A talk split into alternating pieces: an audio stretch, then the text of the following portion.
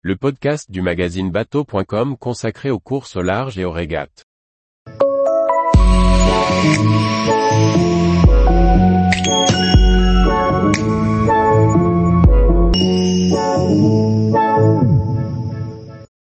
Journal de bord de la course au large, Clarisse Crémé, défi atlantique, voile de Saint-Barth. Par Chloé Tortera.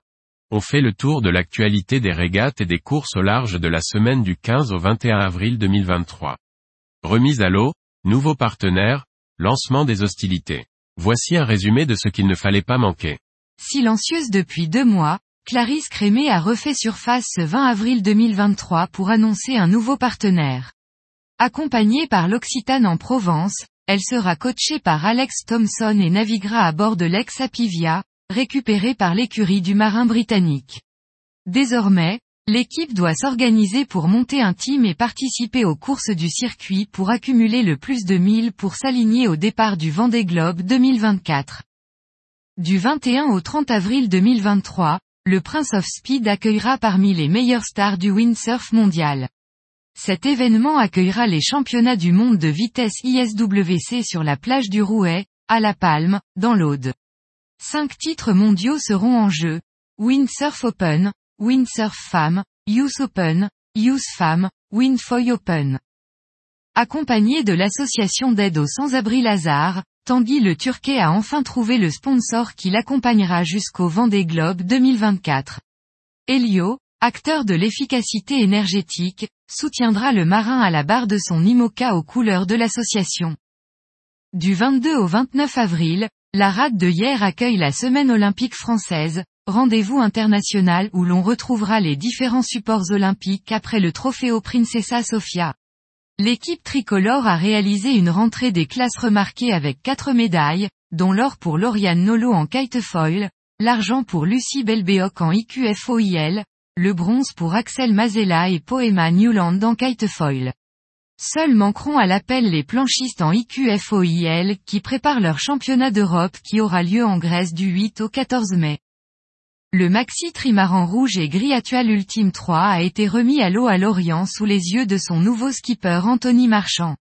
Après trois mois de navigation avec Paul Meillat sur Biotherm pour The Ocean Race, le navigateur va désormais pouvoir s'entraîner sur son bateau, qui a regagné son port d'attache de la Trinité-sur-Mer le 19 avril, avant le départ de l'Armen Race le 18 mai. Le lundi 17 avril 2023 à midi ont été lancées les premières courses des voiles de Saint-Barth Richard Mill. 600 marins sont engagés dans cette édition au plateau éclectique. On y retrouve des sportifs de haut niveau, à l'image de Loïc Escoffier, dont c'est la première participation, de Loïc Perron ou encore de Jean-Pierre Dick. Les régates seront courues lundi, mardi et mercredi, suivies d'une journée off le jeudi et enchaîneront sur deux nouvelles journées de course les vendredis et samedis. Les différentes classes s'élancent en sept groupes distincts sur la ligne de départ de chacune des courses. CSA 4, CSA 3, CSA 2, CSA 1 suivi des grosses unités que sont les maxi, les multicoques et les diam 24. Au total, les navigateurs auront la possibilité de naviguer sur 28 parcours possibles de 8 à 47 000 et jusqu'à 3 courses pourront être lancées chaque jour. Si le mois d'avril signe normalement le retour à l'eau des bateaux, ce n'est pas le cas pour le Ritana Team et le Maxi Edmond de Rothschild. Sorti de l'eau le 13 avril dernier, le Maxi Trimaran entre en chantier de printemps, après avoir attendu une fenêtre, qui n'est finalement pas arrivée, pour le trophée Jules Verne. Pendant les trois prochains mois, l'équipe va s'affairer à entretenir et développer le bateau pour la prochaine grande course, la Transat Jacques Vabre 2023.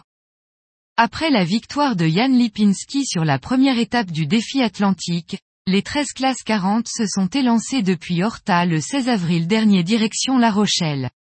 Les trois leaders que sont Crédit Mutuel avec Jan Lipinski, Ambrogio Beccaria avec Alagrande Pirelli et Alberto Bona sur Ipsa ont tous la capacité de l'emporter sur ce parcours de 1300 000. Les premiers classes 40 sont attendus à La Rochelle ce vendredi 21 avril et seront visibles tout le week-end dans le bassin des chalutiers. Tous les jours, retrouvez l'actualité nautique sur le site bateau.com. Et n'oubliez pas de laisser 5 étoiles sur votre logiciel de podcast.